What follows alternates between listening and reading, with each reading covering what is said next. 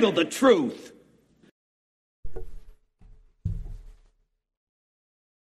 What is going on, everybody? Welcome back. This is the Thomas Freeme TV and podcast show. How is everybody doing this Thursday night? Hope everybody is blessed, safe, your bellies are full, and uh, you're tuned in. You know, got a great discussion with a, a great partner, man. A lot of work up in Michigan. I'm gonna let him come on and tell his own story, but from from Tampa to Detroit, man, from from the warm weather to the cold. What up? What up, y'all? This this your brother Demetrius Knuckles Hill. Uh, I live up in Detroit, Michigan. You know where it's cold at right now, 40 degrees, but the fight still continues. I'm uh, the lead organizer for the Restoration of Good Time campaign in Michigan, as well as the lead organizer for the shutdown of Huron Valley Women's Correctional Facility in Michigan, and I'm the base building organizer for Michigan Liberation. So, you know, the fight is real, the struggle is real, but the fight is going to be won because we're going to put in the necessary work to win it. I love it, man. I love that energy, man. I love it because that's what inspires me to keep going down where I'm at, knowing that I got good brothers and sisters. Shout out to Miss Shawana. I hope you're feeling better. You wonderful queen, you. And that we got brothers and sisters all across the nation that are coming together against this here. So, what's your story in brief? All right. Uh, I served 28 years in Michigan Department of Corruption for first degree murder. Uh, I went in as a juvenile. You know, the United States Supreme Court decided in 2012 that it was illegal for them to, that it was unconstitutional for them to sentence, the, sentence a juvenile to mandatory life in prison. Michigan fought it, and we won in 2016. I was released in 2018 after serving 28 years in prison. They reduced they reduced my sentence to 32 to 60, but I had four years good time. So they knocked my 32 down to 28.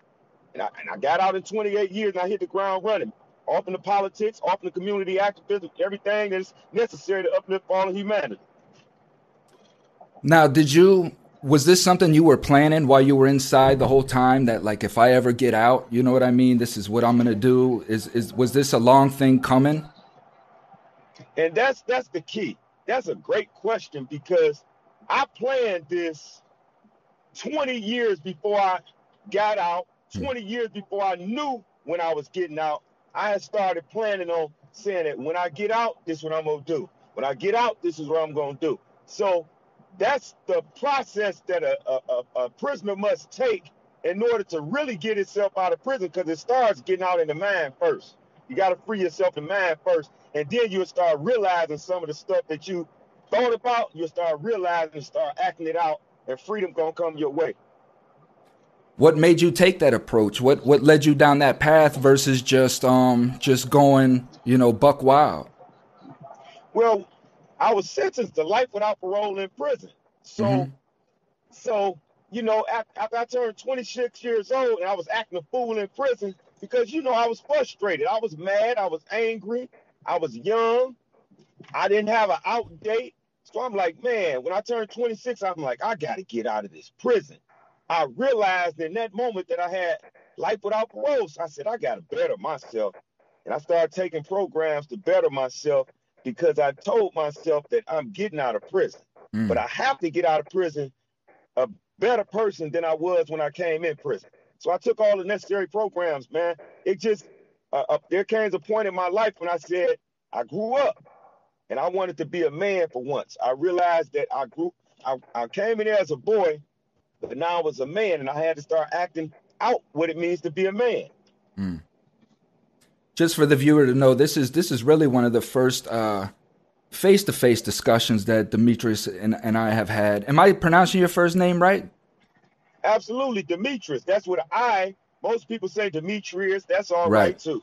Right. Okay. That's why I just wanted to verify. But, but um, and these these questions are these are just spontaneous questions that I'm asking this man, and these are spontaneous answers from him. This is not pre-planned or anything like that. But with that being said, a lot of people probably are going to hear the fact that you said murder, and and a lot of these people may feel like you don't need to be out.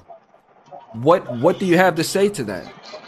Let me let me address that because that's a that's a great question too because that has come up so many times in our circles and I agree that a guy who has killed somebody, the the guy who has killed somebody, murdered somebody in cold blood, uh, done things to traumatize people in ways that they can never come back from. That guy don't deserve to get out of prison. He don't. But I'm not that guy anymore. That's the difference. When a man grows up and he realizes and he takes accountability for his actions and responsibility for his actions, and he decides that, you know, I have to own what I did. I have to own the part that I played in the destruction of, of somebody else's life. When that man is willing to make that sacrifice to himself and better himself for the betterment of the whole, that's a man that's deserving of a second chance. Why? See, Why, Demetrius? because if anyone believes in God, like, you know, when you get on a stand, you say, uh, I swear to tell the truth, the whole truth, and nothing but the truth. So help me God. God is a merciful God. He's, Mhm. He has mercy. And we pray every day for mercy. So how can we expect God to give us mercy if we're not giving others mercy? So when a man is bettering himself or a woman is has is bettering themselves, they're asking for mercy upon those whom they look to for assistance now. I'm, I'm bowing down, I'm humbling myself and saying, I messed up. I messed up. But I'm willing to do whatever it takes to rectify for my misbehavior. Whatever Amen. it takes.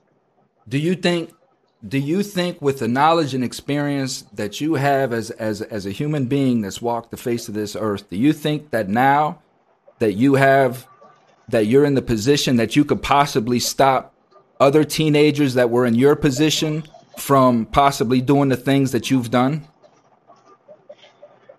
I think that my life is a living testament to overcoming the struggles.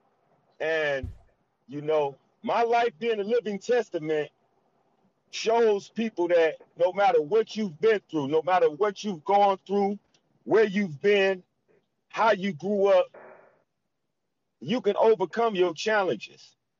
But you have to admit that you messed up. You have to admit. And I teach youth this all the time, taking responsibility for their actions. Amen. Don't wait. Don't wait it out and then be so stubborn and say act like you ain't wrong, like you can't be wrong because you're wrong. You have to admit that you're wrong because then once you admit that you're wrong, now you can do the things necessary to make things right. That's right. And that's all part of being a man that these these these young kids are trying in a in a rush to be. You know what I mean? They think that picking up a pistol or fighting somebody or locking down their block is what a man is. A true man is is takes ownership first for the, for his own actions. He don't rat on his partners. He don't put other people in prison for his actions. He is responsible for his actions. He takes ownership. You know what I mean? Absolutely, man. Absolutely. And that, that that that's a good point, man, because you have so many guys that I know personally that committed a crime, but they let they let their partner go down for the crime because it looked like their partner did it, but they really did it. So they let that ain't no partner, man. That ain't no friend, man. Take No. responsibility for your actions. I'm from the streets. I understand how it go, but there comes a time, man, when if you really love somebody, if that's your man, your partner, your friend, your girlfriend, your brother, then you can't let them go down for something you did, and you can't pull them down with you. You know, we have to stand up as a community. We have to get this out of our mind, thinking that, you know, it I'm a gangster if I don't get caught. Hey, my man got caught up. I I did it. They took my homeboy, man. Hey, I'm still out here. And then 10 times out of 10, you still out here, he locked up, and you ain't even looking out for him. Come on, man. Where they do that at? So first of all, you you you let him take the weight for what you did, and you don't take care of him. Come on, that's called betrayal. So Hmm. before we subject Treason. ourselves to betrayal, we should stand up and be man, or uh, be, be a man. Let's take it, take it like it is. You did the crime, okay, do the time. Because guess what? If you grow up and admit that you did that crime and you grow up in prison, you're going to get a second chance because you're going to better yourself. But you first have to make that admission, man. Take responsibility. Yeah, well, there's no question about that. So, what what do you think about what's going on up there in Chicago, New York, up in that area about the no cash, the no cash bail thing? Man, we're going through that in Michigan right now. We're trying to end cash bail right now. It's a big fight, man. They just ended cash bail in, uh, I think it's San Francisco, out in California somewhere, right? And dig what they're doing out there. I just talked to the lady who's a, who is a part of the campaign to end cash bail. This is what she said they're doing out there. So now they end cash bail, and what they end up doing is saying, or wait, saying now we think a person is too violent, so we can't let them out. So now they just hold you in there. You ain't got bail though. So ain't no bail on you, but they just hold you in there. So no, that's not. See how how the whole system is supposed to go. how the whole cash bail system is supposed to go is that that judge is supposed to make that determination based upon that case right? How conclusive is the evidence that the state have against this individual, right? And that judge is supposed to make that determination of bail or no bail based upon the evidence, right? If if if you just got your neighbor saying, "Oh, well, he punched him in the mouth or whatever," that man is not supposed to be in in jail on sixty thousand dollar bond. You know what I mean? Now, if you come and and and this and and and you take the knife out of the person's hand that was stabbing the person, okay, then I can understand a hundred thousand dollar bond on this person. But it's it's everybody that is getting locked up is getting an astronomical amount of bail put on them. I'm dealing with that with a with a Kevin Bowers out of Texas, a hundred thousand dollar bond on a dude that has no money and has never been arrested in his life because the, the, the, the bail system was meant to oppress the poor. Mm. You know, it, it makes it makes the richer the rich richer because they are the ones behind the bail system. They are the one behind the bail system. So they making the rich richer by locking us up because what they end up doing is although we don't have money to get out, that means we stay in. And mm-hmm. if we stay in, they get a certain amount of money to keep us there. Mm-hmm. So the goal is to keep us there because that's how they make their money. So what we're trying to do is we're trying to say, hell no, hell no. You got to start letting people stop putting bail on people that can't pay bond in the first place. Because now you monetizing off people's poverty. You're making money off me being poor already. So we we we got that fight going. We got a campaign in Michigan going to end cash bail because it is so fraught with inconsistencies, inconsistencies and corruption that it's unbelievable that the facts, these are the facts. This is not nothing I'm saying. These are the facts that is showing that it's strictly aimed at the poor. Because guess what? I'm gonna give you an example. I'm gonna give you a perfect example. Say, for instance, I went to jail right now. I went to jail right now, and and my bail was five thousand dollars cash. Mm-hmm. I don't have five thousand, so I, I, I get on the phone. I'm like, hey, hey, mom, hey, brother, hey, cuz, I need five thousand. They like, man, I don't even own the house. Mm-hmm. I don't even own the car. Mm-hmm.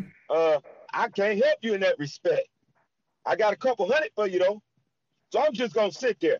Now, say for instance, that guy with a little bit of money, he say, he said, hey, dad, they got me in jail uh, because I killed the girl down the street. I have a fifty thousand dollar fine.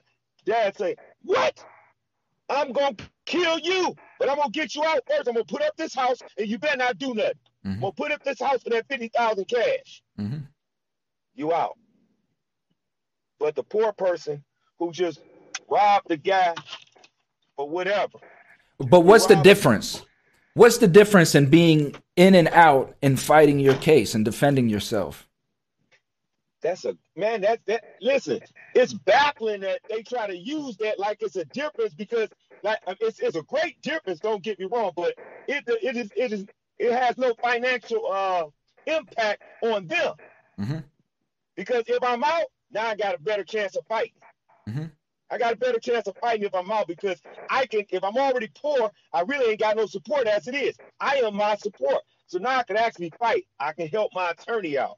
I can say, attorney, I don't know that street, the name of that street, but I know it's right here.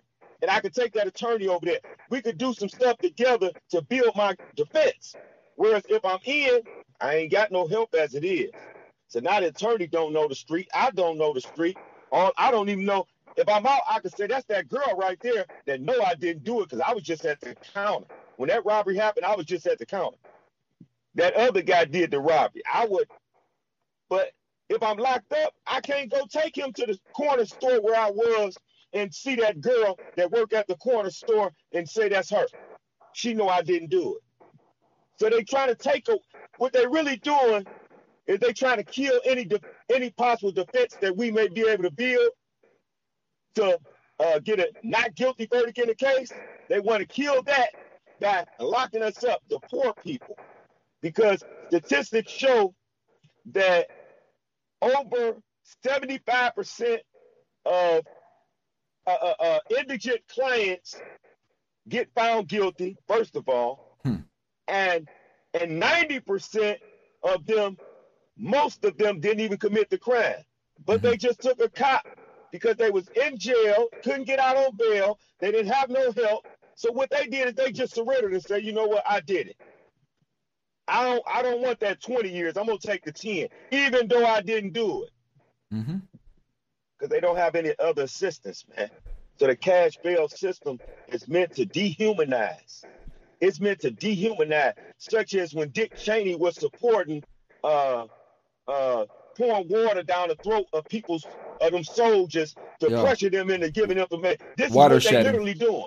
Water, water shedding. Mm-hmm. So this is what they doing. They got us in these handcuffs. I didn't commit the crime. I ain't got no money to get out, and they pouring water in my throat. They say, "Is you gonna admit to the crime or what? Because we ain't letting you out.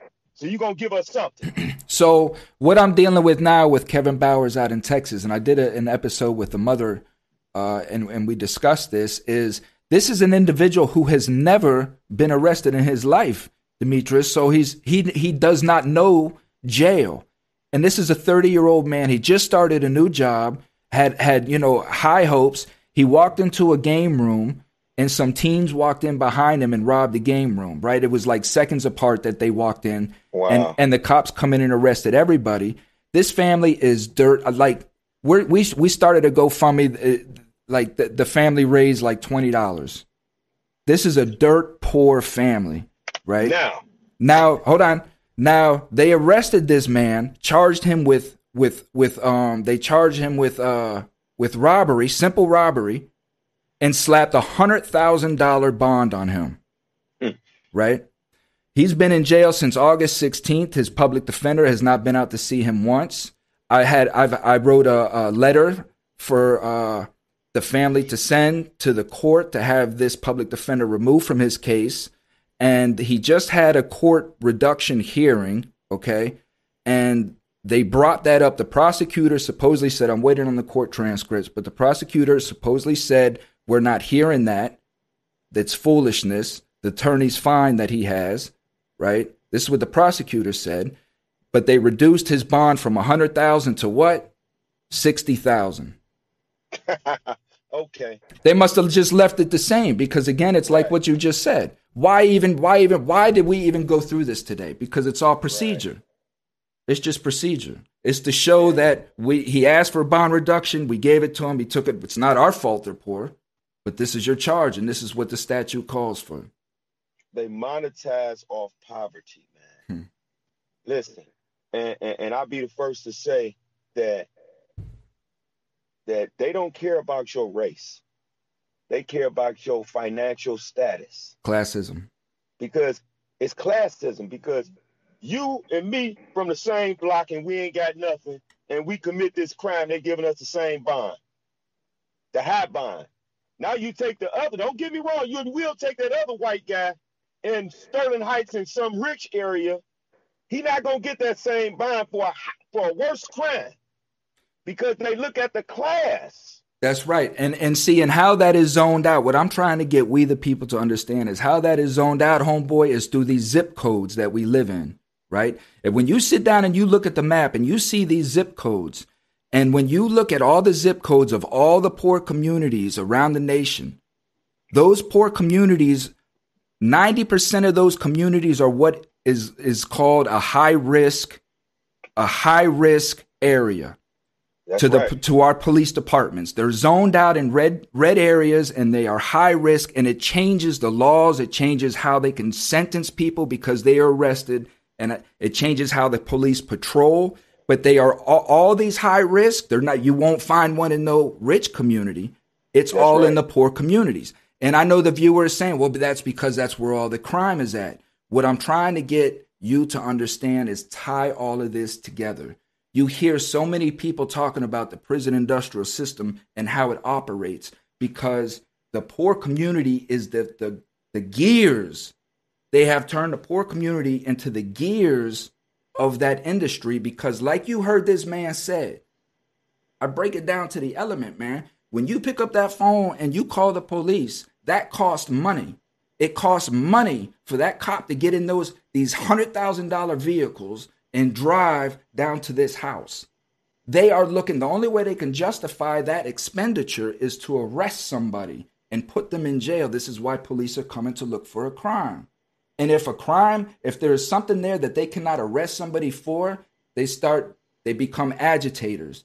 They start poking and prodding to just try to get something because these cops don't want to have to go back and justify or, or make excuses as to why somebody did not get arrested when this prosecutor's breathing down the department's throat about convictions.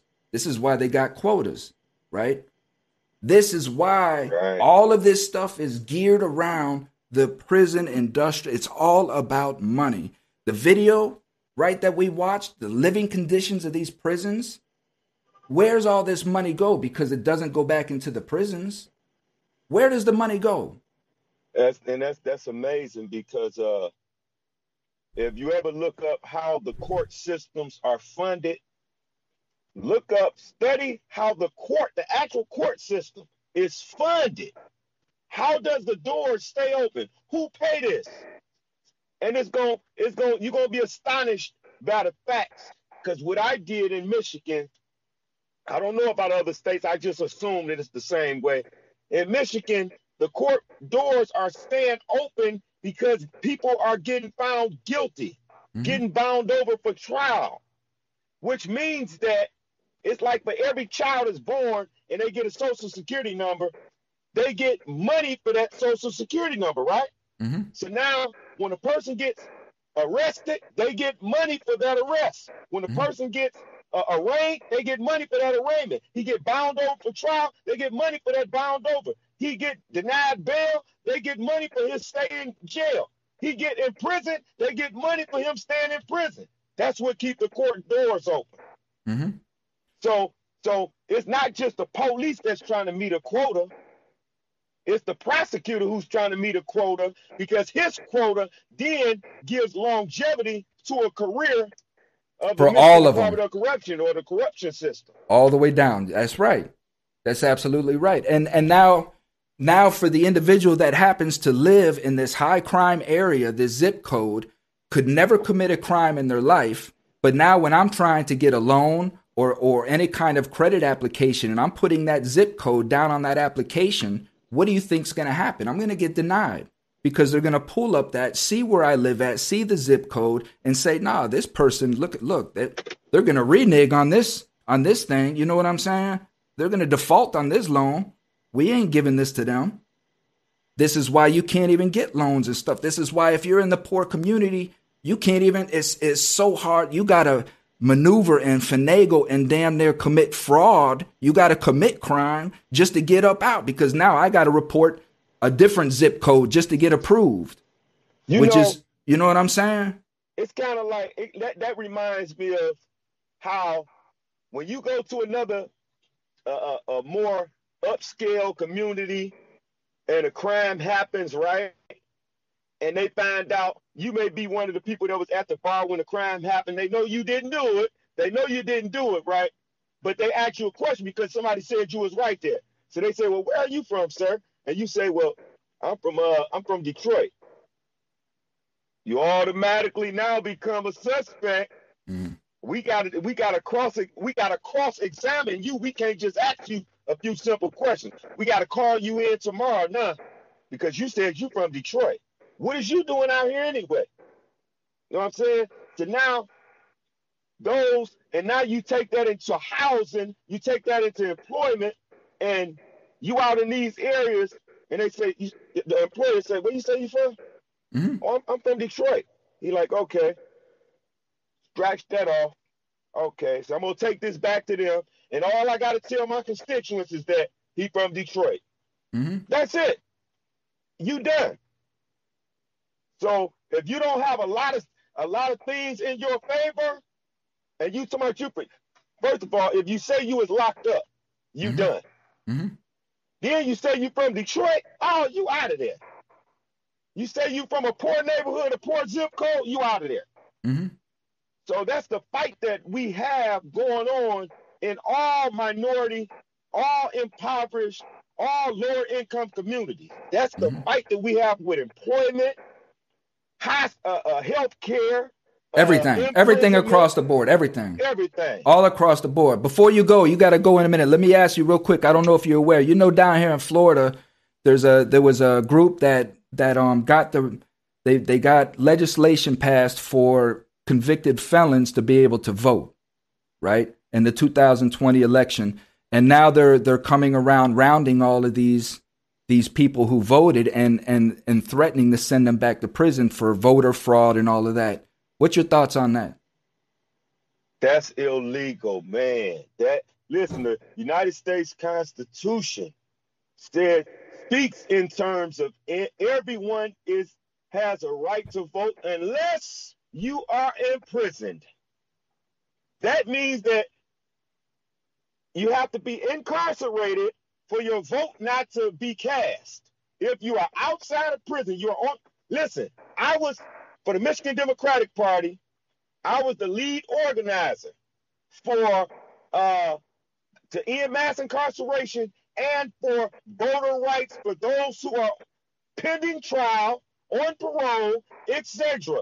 As long as you are outside of the prison gates, you are you have a right to vote in Michigan. I was the lead organizer. So because it's a constitutional right, so other states are trying to say it's not a constitutional right for a prisoner to vote. But if, if you're not incarcerated, you're not considered a prisoner. You're considered a parolee or or uh, uh, you're on probation or something. You're not you're not a prisoner. Mm-hmm. Prisoners can't vote. A parolee can't vote. Mhm. And that's and that's how we have to uh that's Yeah, I know- we have to look at it. I know you got to go, man. Hey, hey, you you say you work security, huh? Yeah. Yeah, yeah. Who you protecting tonight? Who you looking out for? Uh, no, we just doing some uh, security at a uh, store right now. Uh, they have a big party at, at, at uh, Saks Fifth Ave, Yeah. and then tomorrow, tomorrow we got Jeezy. Oh yeah. Tell Yeah. Jesus, tell Jeezy I said what's up, man. right, right, right. All right, man. Hey, Yeah. good good talk, Demetrius. I look forward to to a lot more discussions like this here with you, man. Absolutely, No question. absolutely. I need to get you out of the cold, get you down here, man. I, I, all you gotta do is send for me. All right, man. You stay safe, be blessed, and I'll catch you on the flip side, all right? All right, peace. Yeah, peace, brother. So that's it, man. I, you- know, I hope that you guys enjoyed that that uh, this evening's show. I apologize for missing Tuesday night, man. I had a great show lined up, and I'm gonna have to to reschedule all of that all over. Uh, for those that do know, um, and those that don't know, I do have blood clots in my left leg. I had to go to the ER. They were just hurting too bad. I was sitting on them, and um, and I just let them get too bad. So I had to go to the ER. And uh, these are the struggles, you know, because the whole reason why I was sitting on it is because I don't have health insurance. It's very hard for me out here, you know, and and but what are we gonna do? It's a life or death situation, you know. So it's either you worry about what's gonna happen with the bills or you worry about your life. But these are the pressures that we have coming home, trying to rebuild our lives with the oppression that we have against our communities. And this is this is simply what what we're just trying to change. We're not trying to excuse criminals. We're not trying to we're not trying to excuse the crimes that they, they commit. What we're trying to show is that people can change. And these individuals that do change, there has to be a system in place for these individuals to come home that are going to be pillars in the community that can kind of steer and guide these youth because them being in prison just rotting away does absolutely nothing and it, it it's it's killing our communities. There is no guidance no leadership in our communities. And maybe that's how they want it. This is the question that we the people have to start asking because individuals like me and demetrius and others were putting this in their face we're putting it in legislators face. I was with representatives last night. I'm putting it in their face. This is what i need. This is what is going on. If you care about our communities and you you're all about this rah-rah stuff on TV for these voters, I'm telling you this is what we need and this is what I need in order to get that done. So we have to be able to do that, continue to do that, and hopefully change will come. The only way that is going to happen is for the, that's the great thing about social media. The only way that's going to happen is for dudes like me and Demetrius and and you know Larry Smith but just all of us to to come together. Organizations, there's many that I don't have time to name, and I'm not very good with names, so I apologize. But so many of us organizations are starting to come together because one thing about groups, a lot of people, if you can if you can direct all of those people and show all of those people, all of those groups, one common enemy, all of those people will come together and that's what I'm just trying to do is is just point everybody in the right direction. So y'all go enjoy football, man. Thank you for tuning in. I love you guys. Stay safe, be blessed, and keep it pushing, pimping. Thomas Freeman. I'm out. www.cominghomecoalition.com.